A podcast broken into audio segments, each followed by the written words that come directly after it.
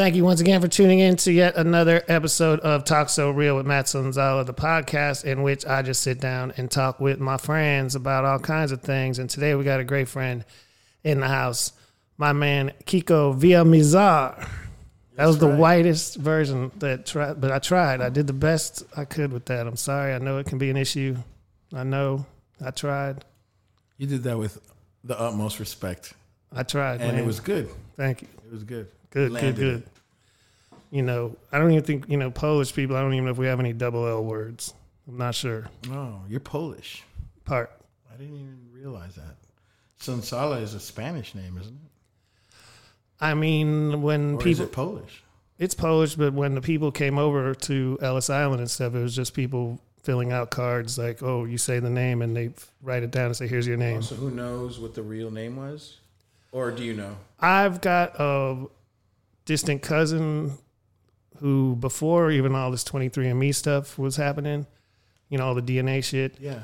she was really into uh, researching the ancestry. She is related to my grandfather's brother. Like she comes from that family of who I've never known any of them. Yeah. But through the magic of the internet, she found me and sent me a bunch of things where it was actually my S O N Z A L A, but it was spelled S O N C Z A L L A. So I just contradicted myself. We have LL words, LL names. Yeah, but it's a different LL Yeah, way different. than Cool J. different, way different. Man, so we were just talking about rap music and all these things, and what I like about you is you have always been super versatile with it, man. Like everything I've seen from you and, and the records you've done, you've always come with a different approach every time. Now you're doing comedy, and I want to talk to you about you know some of your history with this because you really bring a lot of flavor to Austin with your heritage and with your respect for the music that you do. And I've actually learned a lot from just you know being with you, running around with you, and and uh, talking to you about music of Colombia. Right. Can you give me a little bit of? Were you born in Florida? I'm a Miami Colombian. Yeah. Yeah. Okay.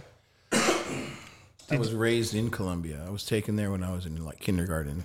Okay.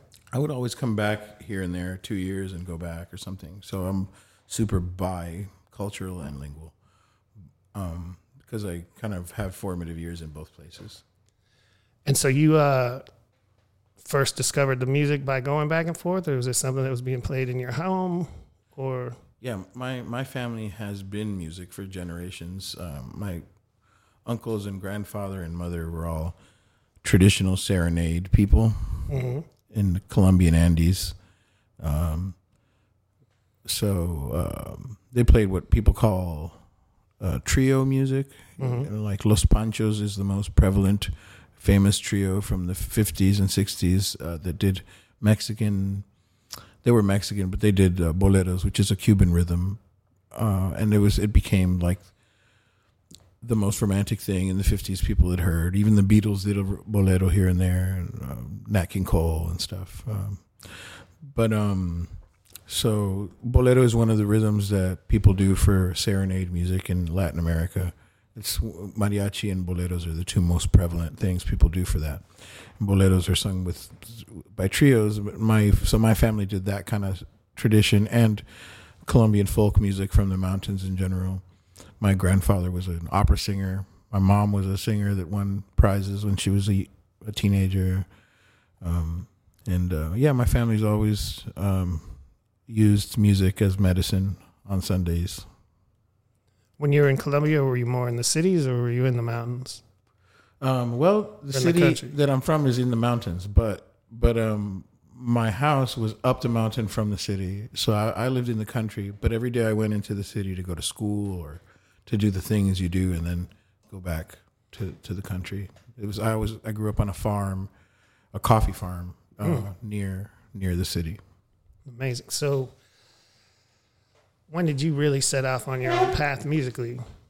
Well, um, I was too lazy to learn an instrument when I was uh, real young. Uh, I had the inclination, and I tried to take lessons, piano and guitar, but I was too lazy to commit to learning the instrument. Um, but I always sang. My first words ever were sung. I was I sang an Eastern Airlines commercial Wow. as my first words, and um, And then I always, it was my whole life has been, I think, just a giant Oedipus complex because my mom really liked singers and artists and painters and bohemian people of the sort, of of that sort. And uh, so I became that so that she'd like me, I guess, you know, kind of subliminally, right? And uh, when I was, I remember I was probably four years old or five, and I was in line for a ride in an amusement park, and I was just thinking in my head uh, this um, this note that a singer that she liked would sing. Oh, and I don't know what note. You know, I just remembered. Can I do that? And I was in my head like practicing, and then I was, and then I did it out loud for a second. Ah, and I was like, I can do that. And then I told my mom, "Hey, mom, I can sing," and she laughed. Okay, you know. And then, but that I took that as, oh yeah, like so, like I'm still like trying to prove I can sing. I think that's how it started. But when I was 18, uh, well, my, my teenage years, um, my family uh, every Sunday we would get together and the kids would play soccer and hide and go seek, and the adults would play music and drink liquor, and I did that with, the, with the adults ever since I was about 10. I would, um, or eight, I would uh, do the music and listen to them and study and sing and and uh, and when I was about 10, I started you know having a shot here and there that they'd give me and and be just that whole life, you know. And uh, so I did music traditionally, uh, just oral learning from my family until uh, I was 18. I graduated high school in Colombia, and I moved to Miami to study jazz because I didn't want to study classical music uh, for my voice lessons. And my principal instrument was voice. So my style was jazz, and it was music education was my major. I wanted to do musical theater because I was always a theater person, Mm-hmm. but I changed my mind through in college and just did music education. But uh, but I minored in theater, and so I always was on stage and learning theater etiquette and history and what you do with your body on stage and all the things that um, p- artists struggle with at first, um, with their movement and all the things that you should know about performing. Yeah, it's not it's not that simple. No. Especially now that I do comedy too. And um, the first two years of a comic's career, you start um, open micing and people don't know what to do with the mic, the dynamics of that, and um, with your body, and how to speak publicly is a thing, you know. I mean, there's a rhythm to comedy, How to story tell, right? Exactly.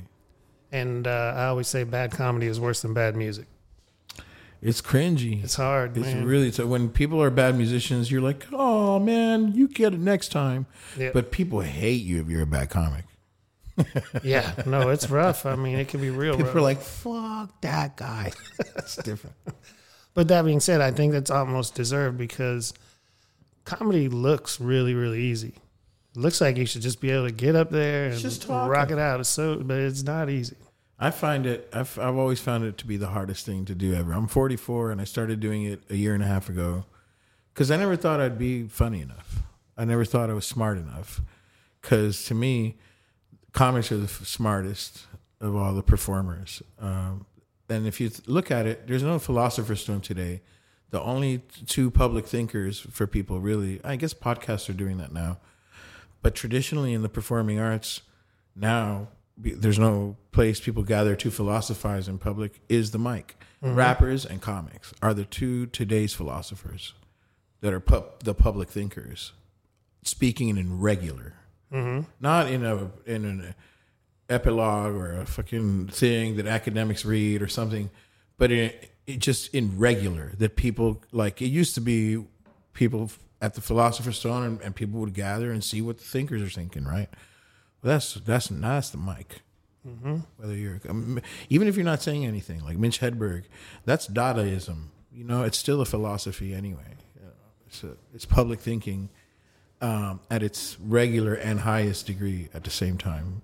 I don't know. Well, I mean, every rapper in the world doesn't have to be conscious. They don't always have to have a certain message and stuff. But in my opinion, what drove me to hip hop culture and the ra- and rap music in my youngest years was how direct it was and how, how what a direct line it was to the people. You know, and, just and people talking really regular. being able to make a real statement. And the artists that really did make a statement are the ones that have held true forever. Right. You know, I mean, like I so I do sometimes get in that argument with people because there's also there's a lot of people who will say, "Oh," and you don't have to be. You know, there's no rules. I mean, you can rap It's about art. what you want, have fun, It's make art. your art. But when it does get over, the, the industry is what screws that. I think where they really rely on one thing and don't give the people enough credit to think that they can digest the real messages. Right. Well, but they're and they're also, you know, they got their bottom lines and the way that they're set up in the world and capitalism and how we all or have to be motivated by next quarter how like if you're gonna afford your thing for your family and shit. So uh, people, uh, I like what Frank Zappa said that uh, it used to be f- old fat guys with cigars that were like, I don't know, these kids fucking they do this, fucking give them a shot they were better than the young reps that like know what's cool in their head because mm-hmm. they don't know what's cool and they think they do, which is worse than than a fat old guy with a cigar. You know, just all right, and then really crazy experimental music happened on a massive scale as a result of that risk that they would take because they didn't know what was cool. You know. And I think the opposite was a lot of the kids grow up seeing and hearing a lot of the music that's sort of the same, and they they are afraid to take that risk. They That feel as though they have to do this formula and do what was has already been done. and it hasn't changed. Uh, if you ask me, would you like ever since the uh, like a long time ago, the repetitive chorus and the thing, it's just a formula. You gotta people got to remember it. It's got to be relatable to them or simple enough that they can- they can repeat the chorus in their head. You know, Mhm. You know, rap music has been kind of really punk rock about that lately because there's no hooks. Uh, I kind of like that. It just goes straight into the. There's not even an intro. That's happening a lot, and it's like they cut the fat as far as that goes, and they're still. Um, I don't know. Somebody took that risk, and it started to be that way.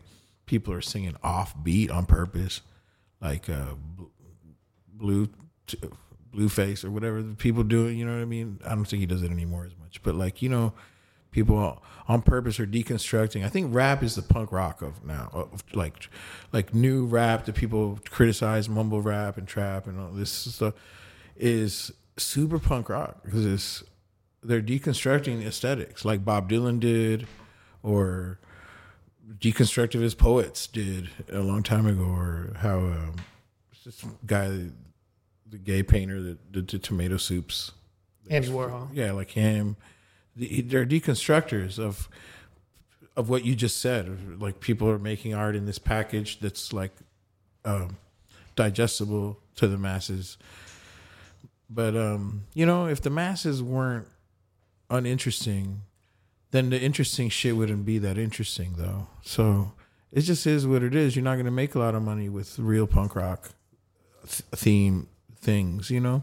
And it, I don't know. If it should be that way. I, I don't know how Kendrick Lamar put so many words in people's heads, and people took it in, but they don't take it in as much as J. Cole, or or or you know what I mean. Other people that is more digestible to them. You know what I mean? Even Well, I like mean- because to be honest, Kendrick, for example, is like listening to jazz. It's beautiful, but it's difficult for more than thirty minutes. You're like, holy shit, that's a lot of changes in my head. Whereas Baroque music just sinks into you, and there's no thinking happening. It's patterns that are already friendly to your brain. Yeah, I couldn't do the whole double album in one sitting. It's it's it's a lot. lot, It's a lot. Like it takes me a half an hour to digest one song. Like I to listen to the verses and really pay attention. I used to really like that about rap. When I when I in the early '90s, I only listened to rap. So I lived in a neighborhood where any kind of whiteness was weak and was weak, and I would get jumped. I got stabbed for being, you know, not the way you are in that neighborhood. You know, and so I only could listen to rap and R and B at that time in my life, and I could only display that the way I walked. I practiced walking with a fucking spring in one foot so that you looked weird. You know what I mean? Just to be like you always look ready, kind of thing. And and um, but in that time in my life, it's great because I gave myself to this music and and uh, I I just got really nerdy about it in a way that I only liked rap that made me go, what the fuck did he say? Like De La Soul and Q-Tip and these abstract new school dudes. Um, I liked New Jack before that, and you know Pete Rock and all that kind of stuff, Tim Dog, and Uh, Oh yeah, Tim Dog reference. but I was cool. always like on the side of the East Coast of all the things. I felt that they were just Well, more were you in talented. Miami? You came back to I'm, Miami. I'm all- that yeah. I'm, I was in Orlando and in Columbia, Okay. uh, in South Carolina too, and yeah, uh, that's where I was. Those three places, uh, and uh, so East Coast was what was around me. And in Florida, what, the people that lived around me were New Yorkers and Jamaicans and Black people from the East Coast. Uh, but but people were New Yorkers a lot. So like just the culture around me, there was just hip hop, R and B, and dance hall.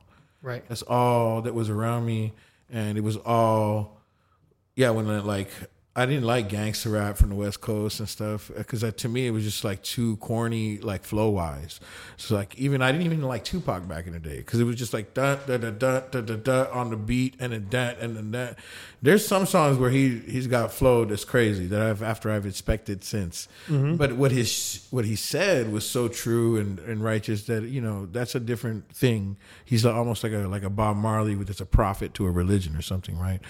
He, So- he and, and and now I see a value that's different. But when I was a teenager, I was like, "Fuck that corny ass shit." Like I, I, I just liked, I liked like people's flow that were like Jamaicans, like KRS One and Biggie, and like you know what I mean. Just that flavor from the Caribbean. That's like another syncopation and, and percussiveness with your mouth, and a, and a weaving together of words that was like art to me. That was like, man, this is this is hood and beautiful as fuck too. It's like all the colors in my in my mouth, you know. How did you feel the first time you heard Bone Thugs-n-Harmony? That changed my life because it was like, oh wow, that's cool because you also are a bad motherfucker, but you don't have to sound like everybody else is sounding like they're from New York, even though you're from Atlanta or Cleveland. whatever. Huh? Cleveland. Yeah, I know, but but no, But yeah. I'm just saying like other people were sounding like New Yorkers, no matter Mm-hmm. where they were in Atlanta or whatever.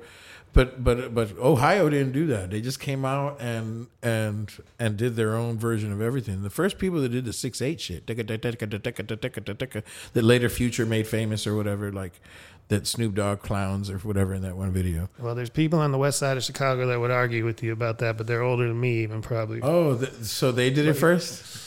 I mean, The it's 6'8"? questionable. It's questionable, Okay. but I mean, the groups like the Snipers and early stuff, Do or Die, and some of the guys that were coming out of the west side of Chicago. Well, they're the first people that put it out to the masses. Right. That, that six eight. And that's what I wanted to say because I had a similar experience. Of course, when we were younger in the early days, we got Yo MTV raps and we got our, our hip hop from you. You were in Florida, my- so there were probably my- some. I got my rap from Ed Lover and, yep, and Dr. Dre, the and East Coast Dr. Dre, original right. The- concept. The, first Dr. Dre. yeah, and Back uh, before Dr. Dre um, put on spandex in videos. or around the time he was putting on spandex, probably in that time, and we didn't hear that stuff. And that's what I was going to say is coming he from. looks good in that purple leather, though. People shouldn't clown him. He's sexy in that shit. I have my own thoughts about all those dudes. But back in those days, it was you had to work to find what was happening in Memphis. You, if you want, you know, things were happening in Memphis that you weren't hearing in tapes Florida. in the trunk. Yes, exactly. There was things happening in Chicago that you weren't hearing anywhere. You know, it was, it was like the regional rap was such an interesting thing because it very literally just like the Bronx sound came out of Bronx and Queens came out of Queens, like Chicago came out of Chicago. I was such a music snob that you know what really pissed me off was the, what we call booty music in Mm-hmm. Well, Florida. you were in Florida. I was in. I know, and it was all, it was like every dance in high school and everything. That shit would come on, and I'd be one of those mean mugging motherfuckers on the wall with my leg up, like this fucking whack ass shit. I was always mad at it, like just oh, there's no talent. Now, again, I've since there's taken a different mental approach to Mm-hmm. all music in general, but that's how it was at the time. I was real radical about what's good music that way, you know. And, I, uh, I haven't totally been able to kick that. I still. I- yeah, I do see that in you, like a teenager. Fuck that. Fuck whole- this shit. Fuck that whole thing categorically. Well, that, but you know, when it's just to me, what I don't like, and I feel like I, we've talked about this on the podcast before, like the biorhythms of life, things go up and down constantly, and music does as well. Like it, when it comes to, I think we're on a high at the moment. I think we went through a bit of a low, and what I my complaint is when you're talking about being a real hip hop head, and you know, there's rules, and you don't sound like somebody else, you don't bite somebody else's shit, but when you hear a whole line of songs where they say the exact same thing and they got the same kind of voice. And they rapping about the same It's thing annoying. again. Yeah, it's like no story to it. So when I hear something you know unique and original, I mean, I remember t- you mentioned J Cole. J Cole's gotten better, to be honest, in my opinion. But when that stuff was dope. first happening, I couldn't. That was an era where I was already starting to get annoyed with you know what was coming out. And I remember going to see Kendrick at Red Seven. There was maybe hundred people there, 150 people at the most in the back. He just And- came again and filled up this up. coliseum for four hundred dollars a pop or something. I know it's crazy, but I remember seeing him just totally regular, normal, you know, dude on stage. I think by himself with a DJ, just killed it. And I was like, you know, you could see it and feel it, like there was something really about to happen yeah, with him. yeah. Back in the day, I I liked um, battle rappers. You know, like Mm-hmm. people that can freestyle. That's how I judged a rapper. What do you got off the top? Even the even the greatest rappers, when you put them on a mic and they and they don't really got freestyle and they just start spit writtens or something. Like I don't want to name too many people, but like rappers that I was like, wow, that guy. And then I saw him try to freestyle, and I was like, oh man. But but but then there's, I don't know, even even now today, there's some battles going on. I want to start a battle in Austin. Man, well, here's the thing. First of all, that was a, Everybody gives me all the obstacles when I say that. Yeah, but well, that was a fun part of the culture. I mean, when, when when we were young, seeing that sort of thing was amazing. But I will say this: there was a battle scene happening for a minute here, and it's exactly what you're talking about. These were written. These guys would write their battles. nah. They would totally write it, and It, it comes through they if you're. all had the same exact flow. they, they'll fall by their own weight though. If you do that, you somebody's gonna catch you. Mm-hmm. That's like a joke stealer. A joke stealer. Everything's documented now, baby. You can't. No, these it. things were all on the internet and everything. People were watching it. They had a whole culture around it. I But can't now, remember. but now there's so much even more accountability than one year ago. That like you could c- c- you come cheat if you want to or something like that, but you're gonna get caught by yourself. Two years later, it's gonna eat you inside. You be you be unfair to art if you want to, but it's not gonna be fair back to you then. You know, Well put. that's that's between you and your art. well put. It is crazy that uh, we have. I mean, I basically have every album ever made in my pocket right now. And back then, it was like you'd be hoping to get waiting for your your little paycheck from the from the busboy job or whatever to get it go buy a couple tapes. I just got the BMI one cent things for 13 CDs. Yeah, I did that That's, too. what, that's I did that like twice, and they caught me, and that's it. That's There all was- the CDs I ever had, really. I there was ways around that. There was definitely ways we figured Yeah. out ways around that shit. Be a different person each time. Yep. Yeah. Kids don't know nothing about that. Pulling that card out of the magazine, circling the numbers. Columbia House and BMI. Yep. Yeah. So speaking of, you said you listened to hip hop and you talked a little bit about what was it was in your neighborhood, but like being of the culture and in this world, was it cool at all to like the music you came up around with your family, like Colombia music and Well, yeah, that that was. I felt like that was something that was uh, protected in the hood because everybody's Puerto Rican there, and they got old Spanish speaking ladies in their families too. So the tradition I grew up singing with my grand with my family, uh, I wouldn't bust that out at a party in high school or anything like that. It's boring uh, to them, but um, but if they saw, but if they're at like you know, if I'm if they're if there's an event and old people wanted me to play that, that if anything, that's kind of damn respect, dude. Like you love your family, and you know what I mean. It's a little bit salsa was cool to listen to. I did that. I danced salsa my whole life. Colombians dance a fucking insurance commercial, anything. Um, so. So salsa was always cool. That's Puerto Rican as hell. So like you know things that are relevant to cult to the culture of the area was fine. But if I listen to fucking Pearl Jam or some shit, I'm gonna get my ass beat. and You you, know what I mean? In that You neighborhood. probably should. And people that listen to Pearl, I don't want to talk too much shit. They're they're they're doing a little comeback, but yeah, I, I fucking hate. The, the, the, you know what? Pearl Jam is Jesus to me because I fucking dislike Jesus. I just fucking dislike how everybody around Jesus behaves. You feel me? Same thing with Eddie Vedder. Fine, one guy sounds like he's gargling in the morning when he sings. But for a fucking 20 years after that, every motherfucker tried to sound like that and Kurt Cobain mixed together. And Jesus Christ already. Jesus fucking Christ already. Write your own freestyle. Exactly. I was That's the, all. because I listened to hip hop and punk rock, and I listen. I was up on a lot of the Seattle stuff before Pearl Jam, and I was Man. just aghast. I couldn't believe that this was the band that actually, besides Nirvana, of course, but like Pearl Jam came out of nowhere. I know a couple of the guys were in the Mother Love Bone or whatever, but when they just blew up out of the water and that voice, I'd never been able to listen to the Pearl Jam. It's a, you know their intention was to do the Grateful Dead thing. That was their intention. That's why they called Pearl Jam because they wanted to be like the, ep- the the epic jam band that everybody followed and lived in parking lots with. But they're like a fake version of that in my head uh, or something because they're just a stadium rock band. People pump their fist to. Really, There's, it didn't become that. But they're more successful than me in music, so talking shit about them is kind of like unnecessary. But but man, they started a fucking awful trend of people all singing like that. It sucked. It's it sucked that music took that turn for so long. The Stone Temple Pilot, Pearl Jam, Nirvana voice. Mm. Mm. Nobody talks like this. Nobody in life. Only the old guy and the water boy. That's it. And fucking Eddie Vedder. I have no idea what Eddie Vedder talks like, to be honest. I've only heard He sounds songs. regular. He doesn't even. I hate it when people don't sing the way they talk. That's that's if you're if you're Eminem, I believe you. You grew up like that in Detroit. I I I, I believe him. If you some people, you know what I mean. It it looks out of place, but I believe him. But like that's what's wrong with Iggy Azalea. You're from Australia, bitch. Don't fucking act like you're from New Orleans with your voice. That's super inauthentic, and that's not for rap music. People aren't gonna like that in the long run. They did, but as soon as they didn't, they really didn't. Well, I took um, my. She had some big song. I don't even remember what it was, but my daughters were 10, 9, Yeah. what, what- around that time, and she liked one of their songs. Yeah. And It's gonna work for a while, Iggy especially Azalea, well, listen, Iggy Azalea played ACL Fest, and so we had to take her over to the stage to see Iggy Azalea. Well, she couldn't really see the stage, right? Because there were so many people, and she was a little girl. And she's like, "Who is that?"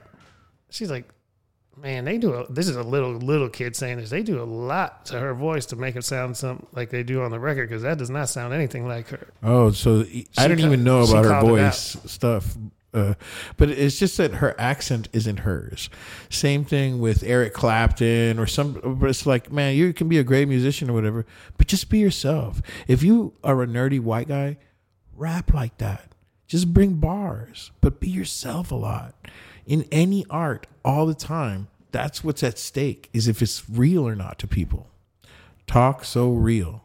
Exactly, and that's what we're doing. And that that was a big beef of mine when I was young and didn't understand certain things as the white blues artists who took made their voice like that. And then the, The problem Rolling is uh, Stones. Everybody's like the Rolling Stones, dude. They're just black facing their asses off with their voice. Uh, this guy with his voice, and it's not it's not cute. In uh, for me, like art art art wise, it's not interesting. Everybody should do what they want. It's art is for everybody to just do what they want. It's medicine for them and stuff. And for a lot of people, uh, that guy dancing around like a rooster is medicine. I don't, I, you know, they should have that world. It's uninteresting to me because I see the the fakeness.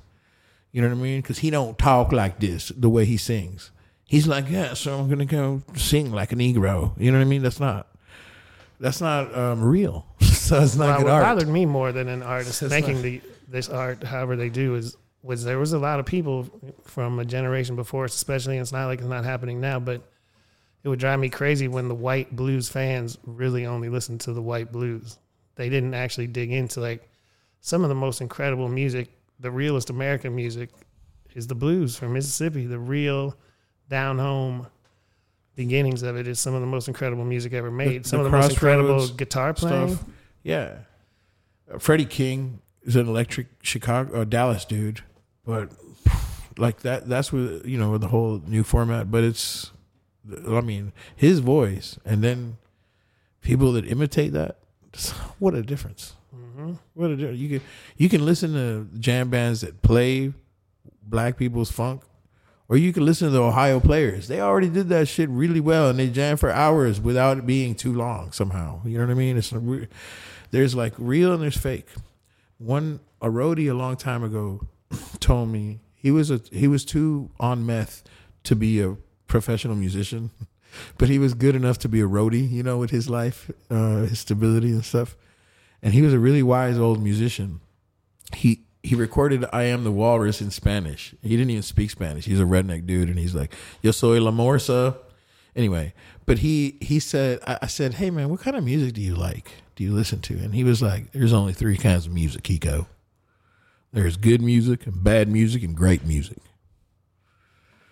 And I went away with that like a like an old kung fu master or something had told me, and just to think about it, what does that mean? And to me, I've, I've translated it like this: there's fake music, real music, and then there's you know cosmic orgasmic music. Those are the three kinds in any genre. And the, the what makes it good or bad to me is if I believe you. You know, even if it's fiction, but I gotta believe your sentiment. You feel me? Exactly. That's what's at stake. I mean, that's the most important thing to me. I can't. I can turn some shit off quick. Yeah. Like I, I just, I don't believe it. I don't feel it. It's not there. And But- same with country music or bluegrass or Mongolian Tuvan throat singing or Colombian music or but especially rap. Be a fake rapper. That's the stupidest thing to do ever. It's the worst because it's too obvious. But I mean, shit. That's a. It's a tragedy how horrible country music has become. And and a long time ago, it became quite horrible. But because the real, real deal can It's- be amazing. It's underground. It's still there. It's only It for the few that give a fuck. No, it exists. It's, But- it's only for a few that give a fuck. And what's on the radio from Nashville is what's on the radio from Nashville for the people that aren't listening, which is most people. Yep. You know, a lot of people. What kind of music do you like? Everything. That means mm-hmm. they don't listen to anything generally, but not, they even might hear it. It's all over. You. It's weird to tell somebody I don't like music because a lot of people don't. Really don't like music. It doesn't do anything for them except be in the way and loud. Or just kind of there. Right, but but they can't accept that the same way people can't contend with having an ego. It's like I just put it away. I don't want to have one, but you have one, and if you don't deal with it, then it's then it gets weird. hmm And same thing with people that don't can't don't even realize that they don't like music because they can't say that to people. People are going to go, "What the fuck is the matter with you?" That's a weird thing to tell people. Well, I had to realize a long time ago that a lot of people don't have as much time as I do to really care that much, you know, about this. I mean, I underst- I have to understand that to an extent, but I do know what you mean. Yeah, but That- there's different b- brains. You know, some people really like math that way, and that's th- their music. hmm You feel me? It's not bad, but that's why they can't tell people is because they think it's bad. So they can't accept that they don't like music, and they're like, you know, I don't mind whatever music you like. Yeah. That's kind of how they, Or they're told they're just told what to listen to, and they they just go with it. or then they they'll take pick a song that relates lyrically to what their feel to their breakup or something like that, maybe. But a lot of people aren't listening. I, I've I when I've you know I've played music for 28 years now uh, for a living, and um, at times in my life when I've haven't had a gig that day, I would do um, you know street performing in the different ways. Depends where I'm at. In LA, I did it in front of the Chinese Man Theater. It's the best stop, best spot. In New York, you do it on the train, moving train, not not on the platform, sitting down so people can walk by and give you change. You make thirty dollars all day that way. hmm But if you get on the train, you have a captive audience. They're sitting there doing nothing. You do three songs and you move to the next cart, and for and then you go around to everybody and make them accountable for the tip, and they're not even thinking about it, and they tip you. So that makes a lot more money, and you make a couple hundred dollars for four hours or whatever when you do it that way. uh, here in Texas, there's in the subway, but the captive people are at taco places and it's a place where it's normal that a musician comes in and they let you work because Mexican people just kind of like shake your hand and let you work if you're working. You can sell food at a Mexican food place. And if they're like, well, you're not stealing, you're not being a shithead, come in and sell your tacos in my taco place. You can do that. Cuz I don't know, there's a like solidarity of working thing in the in the culture. Same thing in Colombia. In Colombia I grew up playing on the buses and in the restaurants. Um for for money, you know, for change. And you'd play at the restaurants, and on the way to the restaurant, you'd play on the bus to get to the restaurant, and you make money like the whole time, you know. But um, so here, I, I looked and I was so my friend in San Antonio that did it with me for the first time in Texas, he coined it the taco tour. So Mhm. so I do so I do taco tour, And the point of all of this was to tell you that when I when I street perform that way, I'm in a taco place. I see out of ten babies, two of them are engaged with the music, engaged where they're they're stopping their whole family, and the family's freaking out. They're like, "Oh my god, look at look at how they're reacting." They've never seen that baby interact with music before, and that baby from the beginning of their life, there's something that connects them so deep to somebody playing some music and those are the musicians, and those are the people that listen to to music. You know, they're even even as listeners, they're musicians because of how they understand music anyway. You know, uh, so eight people out of those ten babies, I don't really give a fuck about music. So those are the people buying all the shit because, and they're going to the thing because everybody's going to that thing. That's how people go to the thing. It doesn't even matter what the sound is to people a lot it, but they'll say it does, and you know, oh, I like this, or you know, but very few of us are listening. It's true, and I think my curse is the opposite because I don't. I lose interest when everybody starts going to it. I think, and that's that's also maybe not so great. But I'm always constantly looking for something new, something that I haven't heard yet, which is always important to me. Now, you said you've been playing music for you said 28 years. Yeah. A whole Saturn's return, baby. Exactly, man. You've taken it all over the world.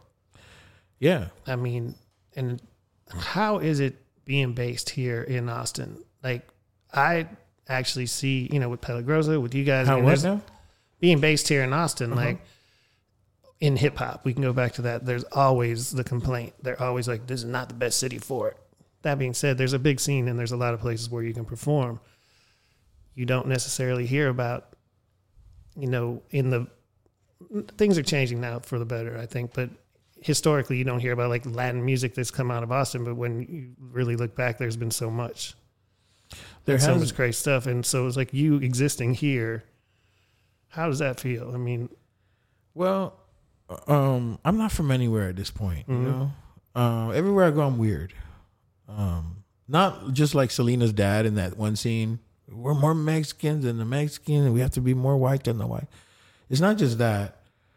I'm really like in Colombia, I'm a gringo, and here I'm Colombian as fuck, and you know, um, and uh, in English, I'm all of you combined because my first language is Spanish. My mom's accent, uh, my in Spanish, you could tell exactly what mountain I'm from. mhm. In English, I'm a New Yorker, South Carolinian, Floridian, Texan. This Chicano kind of now, This is where I live. I'm Puerto Rican if I'm in Boston. You know what I mean? So, um, I don't feel more out of place here than anywhere else. Uh, and I'm gonna be a flower anywhere. Mhm. I'm gonna fucking because I'm good at what I do. Anywhere.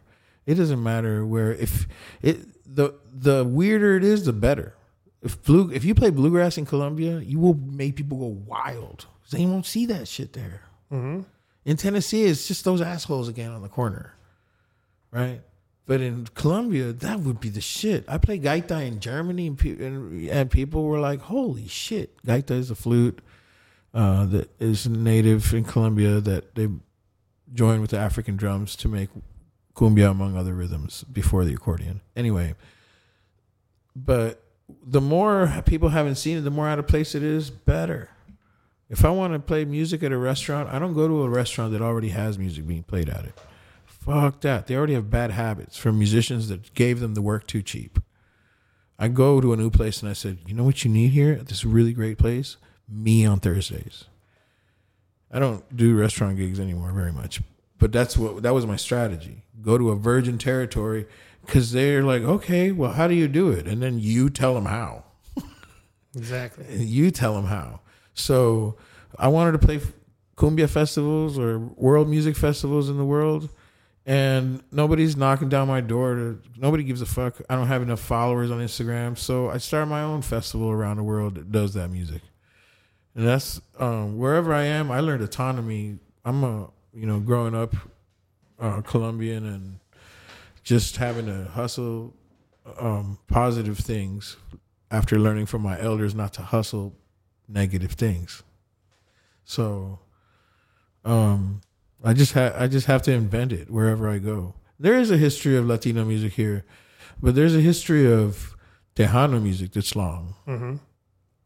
and really it was the Fantasma guys that brought the first different Latino thing in a in a way that that people were like, hey, you know, uh, the way I've heard them describe it is like, you know, back in where when I lived in Laredo, I was fucking all the time with Tejano. I was fucking so sick of it. I wanted to uh, play Iron Maiden or whatever, right? And so they come to the city, but then they're like, you know, everybody's already doing, um, you know, alternative things. It's like, man, we could take these Latin things and put electric guitars on it. We don't play accordions, right? Mm-hmm. and and just kind of do our own rock and roll version of Latin music, right? And so th- there wasn't a space for that. There still isn't. There's not. What's what's a cumbia place here? Mm-hmm. You tell me. I don't know. There's not. There isn't anything like that. I was thinking of starting one. Uh, not necessarily just cumbia, but a Latino place like Mhm. that's not just Just uh, Tejano. uh, right, or, which is not just like there's isn't a Tejano place anymore. Where are the Carnival? Tejano places? Uh, there used to be all of Sixth Street, and now all of those places are like hipster places. Well, I mean, Carnival is still on Riverside. I haven't been That's there in many Tejano years. I haven't all. been there in many years. Tejano, but Carnaval is uh, interior Mexican pointy boot Okay. norteño stuff and and interior Mexican stuff. There's not a place with Tejano tardeadas or anything like that anymore. There, used, to be, There's a new place. It's a new name where Tejano Ranch was on North Lamar. Okay. I mean, I mean I'm sure there's name. something, but but it's not like.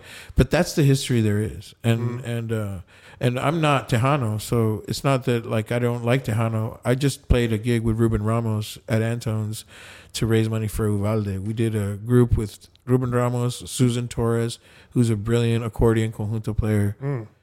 and uh, and my bass player Greg, and um uh uh just a what do you call it a a weekend warrior guy I called to play the drums. He's he's badass. His name is Joe McCreary. We we set up a, a completely more Texas show to raise money for Uvalde because it was Austin con Uvalde was the theme, and it was it was all about making it about that community. So did the songs that they li- listened to, you know, because I. Uh, I think it's beautiful. It's just that I shouldn't be the person representing Tejano things. Mm-hmm. So I do what people want me to do because it's more authentic to see me do Colombian music. And another reason I chose that is because I wasn't even trying to do that. I was a jazz singer in college and I liked crooning and like being cheesy on stage. And, and I want to dance. You know, I'm different uh, about but um, when I came to Texas, I was in San Antonio and I was teaching at the Guadalupe Cultural Arts Center, and they had an event for the battered women's shelter, and I they brought a cumbia band, a Tejano cumbia band, and I observed Mexicans dancing in a counterclockwise, intergenerational, almost round dance, like a northern Native American tribe. And I realized that this kind of music that comes from where I come from, so people see me more as authentic doing it, was a really good organizing tool. Rather than a lot of words about, you know, we can't ever agree on fucking universal basic income or something that makes a lot of sense. But we can, we all know how to throw our asses to a cumbia at the same time. So that's why I do that that, that music, and people see it as authentic because I'm Colombian as fuck, and I know folk Colombian folk music very very well. So, and ever since I started doing that, I started to study that tradition particularly a lot. So, so, but, but, um, but man, I, I'm trying, I'm trying to switch things up like not just by doing comedy, stand up comedy, but, um, I'm, I'm writing this whole R&B album right now in English. Well, I want to know about that, but I want to comment on something you said about the group of Fantasma guys. And you said growing up in Laredo, surrounded by Tejano music, I want to listen to Iron Maiden. But like, I don't know. I'm sure you know, but like Adrian is a hell of a beat maker, incredible Oh, hip hop oh producer as well. Yeah, yeah. Well, I, I was speaking I'm waiting about for that Beto, side. Beto Martinez, Right, who's right. all about the metal in, in his teenage years. More. Right. Well, I'm saying like the the you know the But they all had different influences, and Adrian was always uh, uh, into hip hop and soul and Chicano soul, Mm-hmm. and yeah, he's he's a crazy musicologist, in general about a lot of things. One of the coolest things happening here for sure. For many years, Yeah. that's that dude. What was your first band? My first band, I was in Colombia. Um, I had had a a car accident when I was 16, and my my life switched musically because it was crazy. Uh, Um, I I had moved. It was in South Carolina. This happened. I was 16. um, I had a little sister that died. She was 11 months old. I broke both my legs. I had to learn how to walk again. It was crazy, and um, the only person that kind of took care of me was this little white girl that that was in my health class in high school that I was kind of mean to because she was so dorky and white, and um, and she sat next to me all summer in the hospital, and it changed my perspective. Maybe white people aren't so bad, and she listened to like Simon and Garfunkel and shit, and like Peter, Paul, and Mary. So I started to opening opening up to other kinds of music that wasn't just black and brown music, and um, so it, it's it took me in in a lot of different directions. Uh, what was your question there? Because I'm ridiculously What was your first band? yeah yeah. So so by the time that that that happened and I had my accident. And it just changed how I started to be, and I started to hippify my look and stuff. And I realized I was just shooting for my own ancestral thing because Colombian Indians are just uh, what hippies imitate. Like I, we've had purses, long hair, and chanclas for twenty thousand years, not since the '60s. And so, so I just started to go more like just felt more that way than like wearing Timberlands anymore. And I just started to be a different. And then I was ostracized a lot in that high school. But when I lived in South Carolina, it wasn't that urban environment in Orlando where it was like I was getting stabbed and shit. It was just like country folk that was a different vibe they were all gospel singers in my choir and stuff and where i learned how to sing the most i think was there because of that. But um but anyway that that accident happened in south carolina and then when, when that happened we moved home to colombia. And my first band happened in colombia uh, when you say band because it's with instruments. But bef- but the first iteration of me performing with people was an r&b group in in Orlando. Uh, I used to we used to be in a bathroom singing Jodeci and shit because there's good acoustics in there Yeah, and like Guy, um, and stuff like that. That was my first my first ever performance with a guitar was a Babyface song. When can I see you again? When can I see you again? You know that song. wow. And so that was the first thing I did. When I lived in Colombia, South America, not Columbia, South Carolina, people there were all into like Spanish rock and Nirvana and you know the shit that's happening in, in that way where I was on the mountain. And then hip hop was beginning there. This is the first time people were like more being aware of rap music at that time, like not early '90s, you know, '93 or something like '94. So I, um, so uh, my first like band with instruments like that, um, we were doing like Spanish rock music, Okay. playing at girls' high schools, um, and um, but but yeah, the the first thing I ever did was sing R and B, sing R and B. We would practice doo wop songs too for our choir and shit like that. Just harmonize and craft the singing. And I would sit at home and sing runs all day. Like I would sit and listen to Tony Terry. When I'm with you, I can I can do it. I can do it. And this was practice all day. It's what I did in my head. It's So crafted singing, like 'cause it's so it's so beautiful what what black folks did in this country with that because in South America, Spanish people are just northern Africans that like drums and shit. So they're like, play for me, slave, dance for me, slave. Play the drums. They didn't take the drums away. In Peru they did, so they made that box. It looks like they're just sitting on a box. But but in Colombia or Cuba, so they're like, play for me, you know, play your drums. So they didn't take the drums away, so people still use it as a telephone from one community to another in some places in Colombia, right? But here, the English people were like, "This satanic drum thing, you must get rid of it." And so, and so people developed the field hollers and the spirituals and the, and the the singing as the percu- as the instrument that you're crafting in a different way. That's why black folks from here sing different than anywhere else. And if they're starting to everywhere else, it's because they're imitating people from here. You know what I mean? Black people in Colombia traditionally would be like, there's no vibrato, there's no run. It's straight, it's powerful, but it's straight percussion, mm-hmm. even in their mouth. You feel me? Even the w- lyrics aren't words. That's just an onomatopoeia of how drums sound, right?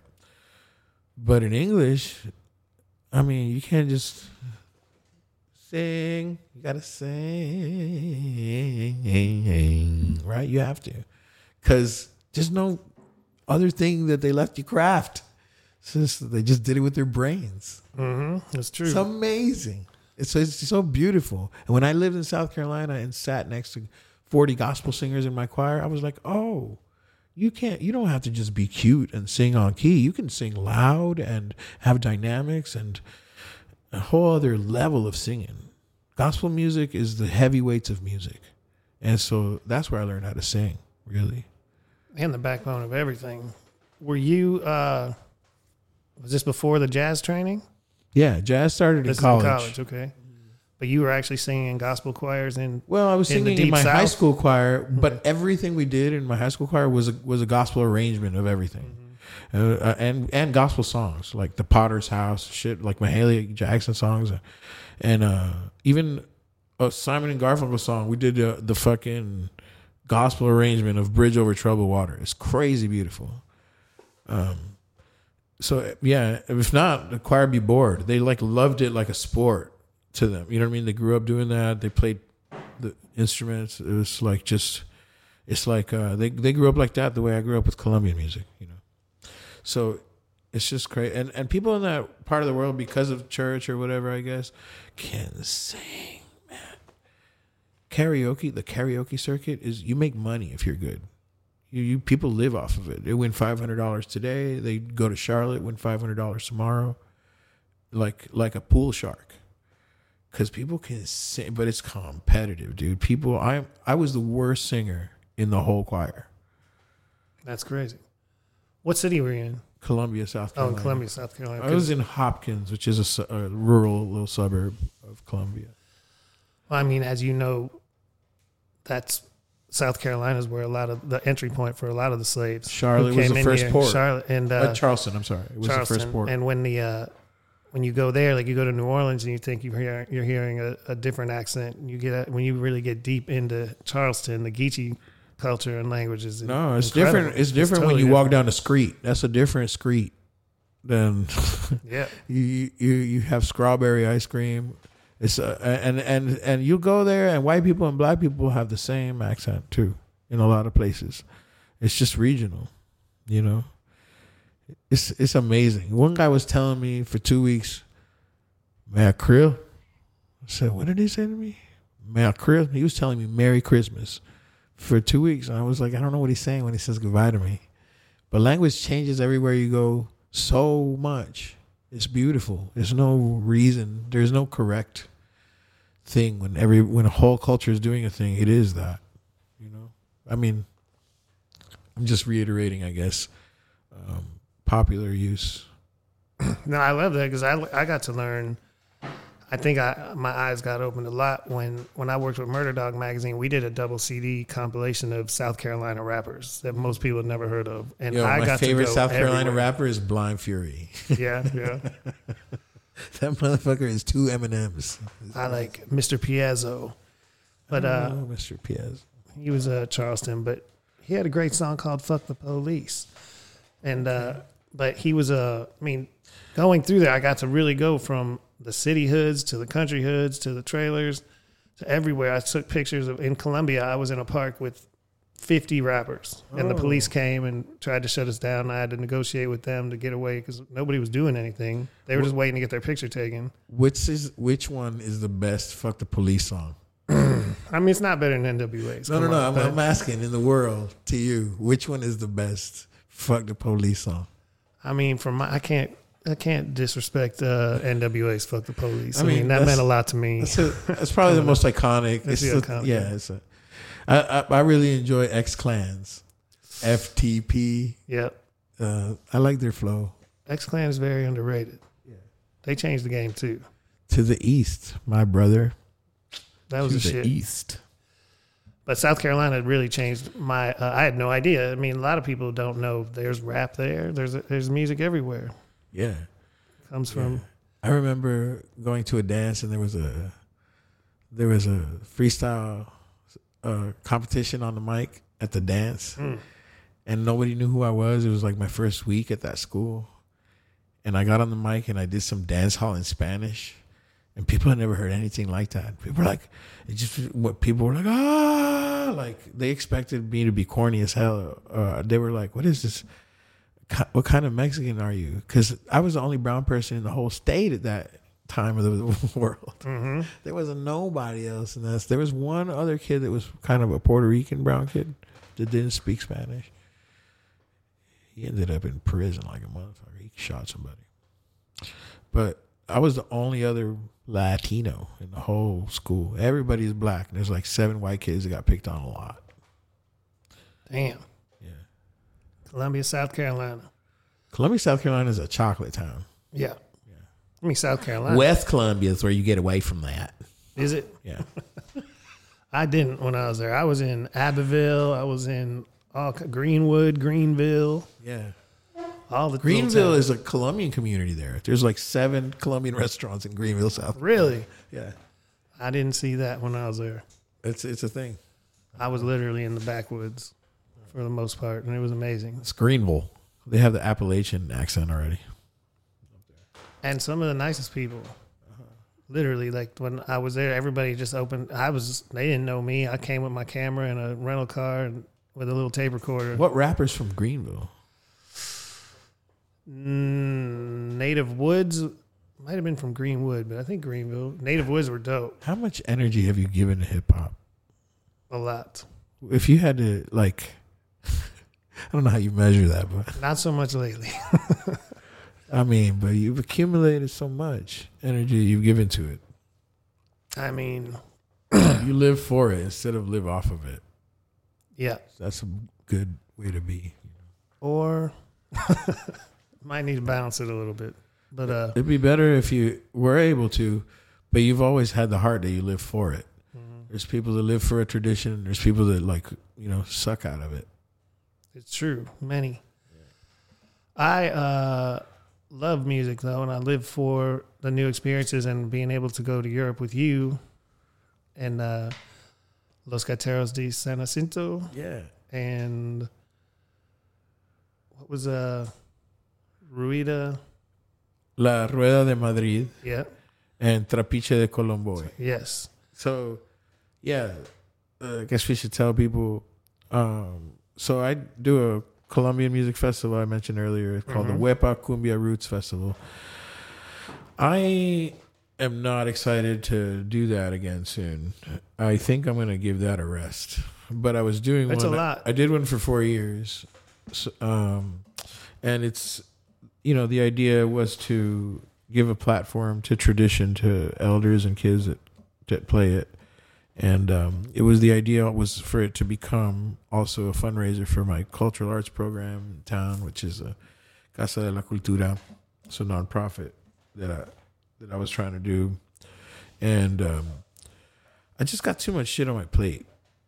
And i want to do what i do well. And i'm really busy writing comedy and performing comedy most nights of the week and doing selective good gigs with music. Uh, I've done bands for tw 28 years. I'm pretty pretty tired of the overhead and and and herding cats around the world, which you know. So it's been very stress free and almost like a new girlfriend or something to do comedy. I'm out of my element. It's uh, you can bomb in a whole other level, but man, I've been through real bombs. Mhm. I don't give a fuck about bombing in front of people from Connecticut while in Brooklyn. Mhm. You know what I mean? Comedy clubs don't scare me. Uh, I'm not Bernie Mac, but I ain't scared. You know, and it's at this point I ain't scared, and I'm having a great time doing that. So, but I, but I'm still playing music. Um, but because because I haven't given a fuck lately, I've been telling people a high price for my band, like a high price, and people and some people are saying yes. So I'm doing some gigs gigs that like really make sense to do. Uh, but I'm doing a lot more comedy now. I mean, it shouldn't be so hard to do a festival, and, and the herding cats is a really great analogy because it's true. But it is uh people have no idea how much goes into just putting something like that on. Yeah. Oh, yeah. The reason I was saying that is because we took that festival uh, to Berlin and Austria Vienna, and Spain, Madrid, Barcelona. Yeah, and uh, Colombia, and and as you uh, tour managed uh, 28 Colombians around Europe, um, and uh, your stress, my stress, it's crazy. Yeah, but it was man, it was It's beautiful. cra- it was so beautiful. It was though. epic and it was important to do. The gaitas, the flutes that I mentioned earlier, are what the accordion imitates mm-hmm. in cumbia today, and that tour brought together the accordion and the gaita for the first time in a long time, because we had gaiteros de San Jacinto, like you said, which are the first ever gaita group to perform in front of people as that format. In the in 1940 they were formed, and it's a generational band that you know people inherit. And then one of the guys that was in that band was Andres Landero. He was 16 when they were offered a tour of Europe, and he wasn't able to go. So he stayed behind in Colombia. He wasn't able to go because his mom wouldn't give him permission. She said he would leave for two days and not come back just in the next town. So if he left to Europe, he was never going to come back. And she was right because the band didn't come back for three years. But he just went to the mountain and learned accordion like the flutes. And he made the popular cumbia style that people know today. His grandson was playing with us Yep. the same songs his grandpa played that made that cumbia. Um, so we brought Landero and Gaiteros de San Jacinto together again after they separated in 1956 to do uh, so that they could go do that tour. And the accordion and the gaita hadn't really been together since. So what we did was um is it was an historical thing for that music. You know what I mean? For that tradition that starts in the 1600s really. Not with the accordion, but with the flutes. And the reaction in every city was incredible. People love anything good anywhere. If you're good, it doesn't matter what language it's in or what kind of anything it is.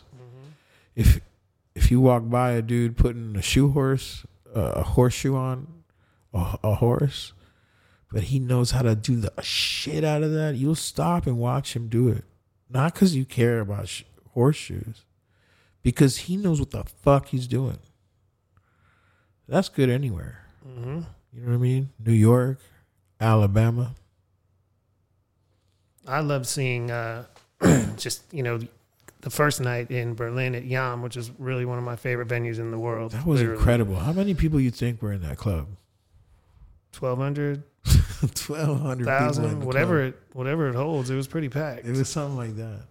It was not. It was over a thousand people. Yep. Yeah, and and YAAM, for people that don't know, is an enormous complex of African and Jamaican restaurants. It's owned. I don't know who owns it, but it's like a whole reggae uh, discotheque in Berlin, and it has a. It's a complex where outside in the daytime they have a like a kind of almost like an island bar. Well, they have a sandy beach. Like they Yeah. put sand on the side of the Rhine River. I believe it's the Rhine. Yeah, it might not be the Rhine actually, but but around, alongside the river. Yeah, and that's they where you go some- buy weed, everybody. And Yeah. when you know when you're in Berlin and you're all fucking frustrated from the airport juice, you fucking go to YAAM, and you eat some African food, and you buy little dime bags from them and shit. Man, it's a great spot. It's amazing. It's amazing. It's an amazing venue. I try to go there anytime I'm in that area.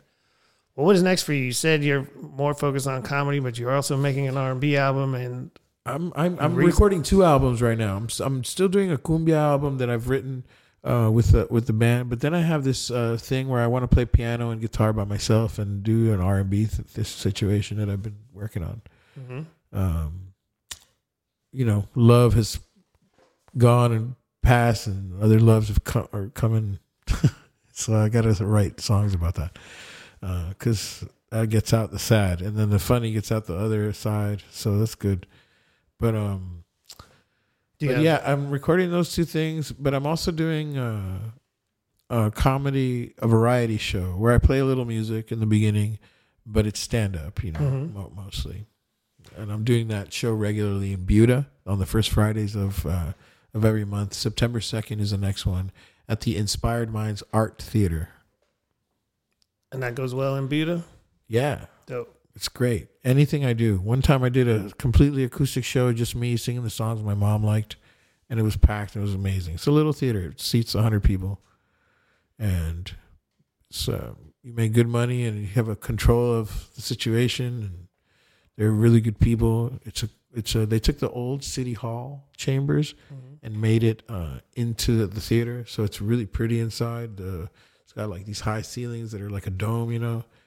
And uh, so since it's in there, I call it. I'm going to call the show the Chamber of Comics. Okay.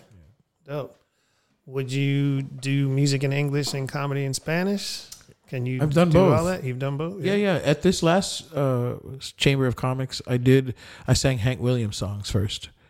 Um, I like oh, Mm-hmm. Hank Williams the first a lot, Sure. and so I just did some. You know, there's a bunch of white people in Buda at that show particularly, and I just felt like like that in that moment.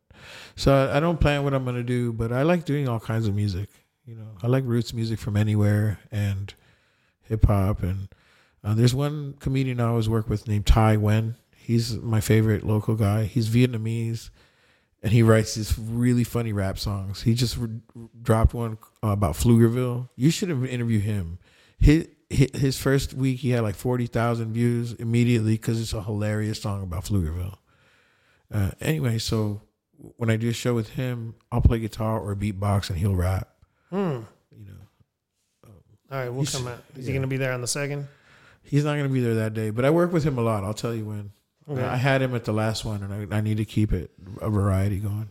I need to come out more, and I've realized over time, being in Austin for some time now, there was a time where maybe not you, but you tell somebody I'm going to do a show in Buda, they just say, yeah, "What are you doing in Buda for what?" But now, if you really look at what's happening at the expansion of Austin and what's happening, a lot of the That's really South real Austin. people, no, the real people live all along the perimeter. Yeah, They live in the north. They live out further east.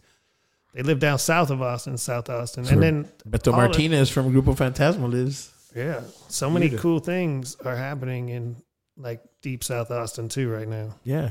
It's not that far. Uh, No. It's uh, you know I don't know. People move here from L.A. They're not like, oh my god, how am I going to drive eleven minutes to Buda?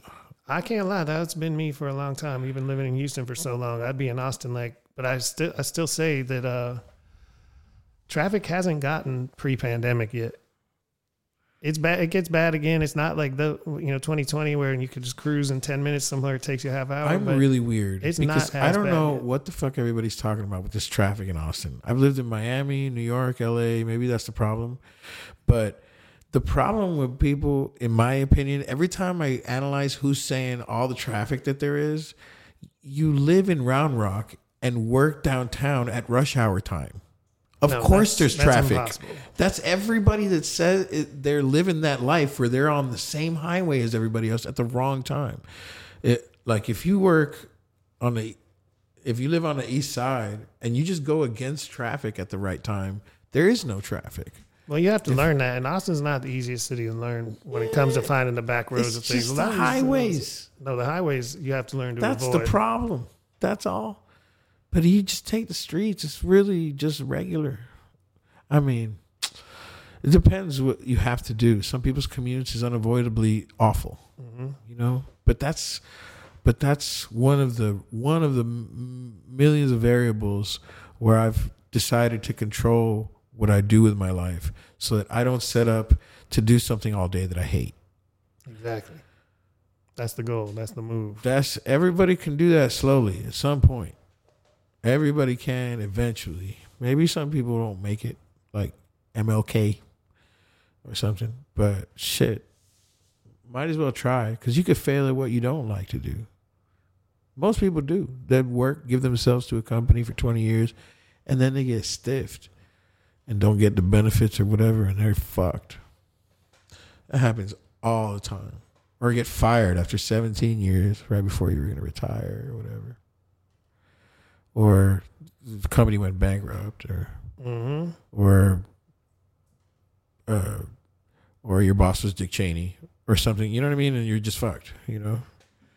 So No, it's true. why not just fail at what you love? Exactly. just fail at the good shit. Exactly. Man, the six, seven people that listen to this podcast, they're going to love it. I'm telling you. I feel it. Hey man, see, you just do what you do. It doesn't matter uh, the destination, right? To, for you, your journey is to doing it. You know. Yep. And uh, it's so good. I know it's going to grow what you do. So you you do it slow and organic like that. That's the only way, man. That's the only way I know. I definitely appreciate it, man. Finally getting to sit down, talk, man. Definitely appreciate your time and look forward to everything you've got coming up. And uh, if people want to get in touch or want to hear all these things, where's the best place to find you online Um, or in yeah, real life? Ki- Kiko Comedy on Instacrack or fa- Mhm. you know uh, Kiko Comedy, but comedy's with a K, because in this crazy uh, country and world, I wanted KKK in my name, Kiko Comedy. that would be ir- ironic as fuck if you listen to my jokes. That's but you got to come. You got to come to the show to know what I'm talking about. When's the record? When's the Kiko comedy album? You know, I'm I'm at a good 35 well-written minutes. Okay. And as soon as I as soon as I put together uh, an hour that is a real chunk that's a thread that's Mhm. right, then I can record that out that and then let those jokes go. I mean, I love all the accessibility now, and the Netflix specials are great, and it's it's so cool. There's so many comedy podcasts, people. There's so many ways to get this now, but there's still doesn't compare to back when you pick up a record. You know, like Cheech and Chong album, Richard Pryor album, Yeah. Steve Martin album. Like I Well, still have all those records. I plan on I plan on doing that next year. great. But I think I have about 35 minutes of, of good, solid, tight jokes. That's a that's a lot for a year and a half. hmm Uh, for, the, for my first year and a half of writing, but um, but I'm I'm writing more and more exponentially because I'm doing it with discipline and stuff. So uh, I, should have an hour in a couple of months. But I when I have a good hour and a half, I'll record an hour. What's the longest you've been on stage for doing comedy? Uh, 30, uh, 45 minutes. Oh, really? Yeah, I did a good 45 minutes, and you know, I I would say that 10 minutes of that was uh, off the top, and Okay. 35 was written. You're able to do that though, flow with the. Uh, Oh yeah, the- I got I got. Here's the thing: being a musician that always told jokes in between songs, I've been doing crowd work my whole life. mhm. Crowd work is is nothing. I, I know what's funny about everything. It's hard to keep it inside. What's funny about people because people won't take it right all the time. Yeah. It has to be the right moment and stuff. Sure, sure. You know what I mean? I, I joke too much. I joke a lot. And so that's why I feel like I need to get on stage and do it so I can get out of my system instead of doing it at people all day. You know? That's dope. Well, definitely good luck with everything, man. And uh, I need to come out. We're gonna come check it, at least in Buda. Uh huh.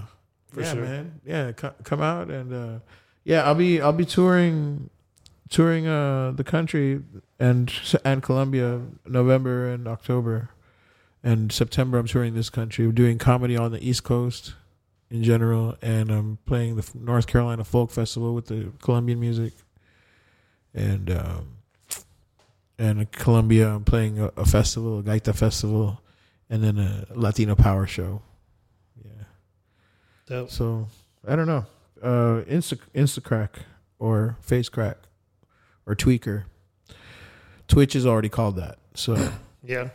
Have you messed with Twitch? no, Man, they're just all bad drugs.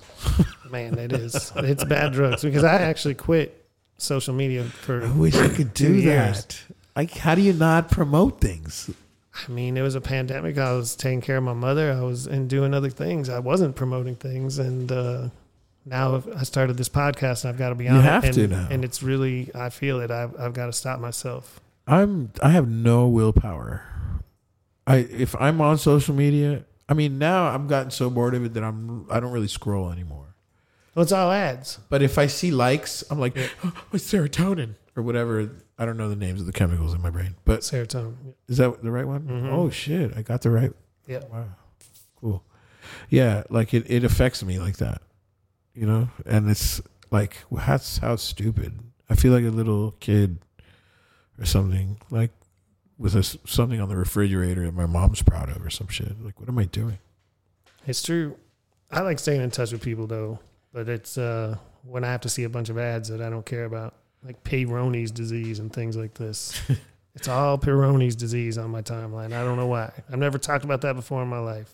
Yeah, I just got too much shit to do, and it's it takes up so much of our time now. But it's it's most of the hustle now. So you, you, I have to do the TikTok to then make the reel to then do the thing for the numbers. Well, all the comedians have podcasts. You may have to get one of these little machines. You know, I, I, I recorded ten episodes with Greg Gonzalez from Fantasma, of a Cumbia podcast. It's called the Cumbia podcast. We Okay. haven't sold it to anybody, but the idea wasn't just to put it out, but to try to. We we recorded it with the format for NPR and stuff because it's a super very good nuanced uh, interviews of people all over the world that do cumbia. It's really it's, it's pretty cool, but. And, but it wasn't In funny English? in English. Okay. And it, it's not funny. It's just like a super serious uh, thing about that. But I, but I haven't done a just a comedy, just talking shit podcast because another one. Who gives a fuck about another one of those podcasts? I gotta have a good idea to do something. hmm I'm not just gonna do it. I don't just sing, play, take my guitar to do stand up, just because I'm a good singer. I haven't had a good reason to do that yet. So it got to be because most people that do that are boring. That a joke is over in three seconds, and you're still singing for two more minutes the same joke. I feel I find that boring as hell. So I got to have good reasons to do these things. But you like the Pflugerville song. That That's shit clear. is hilarious. and the, but the thing is, he's got new jokes in all the verses. Yep. And yeah, his his thing worked. He he made it's it's different than like um, some things have worked in history with music and like like uh, uh, Monty Python was really good at that, Mhm. or um, Andy Kaufman with the, the congas next to him and he like laughed and cried in rhythm and just turned it into music out of nowhere. That that transcended kind of stuff in general. That's incredible.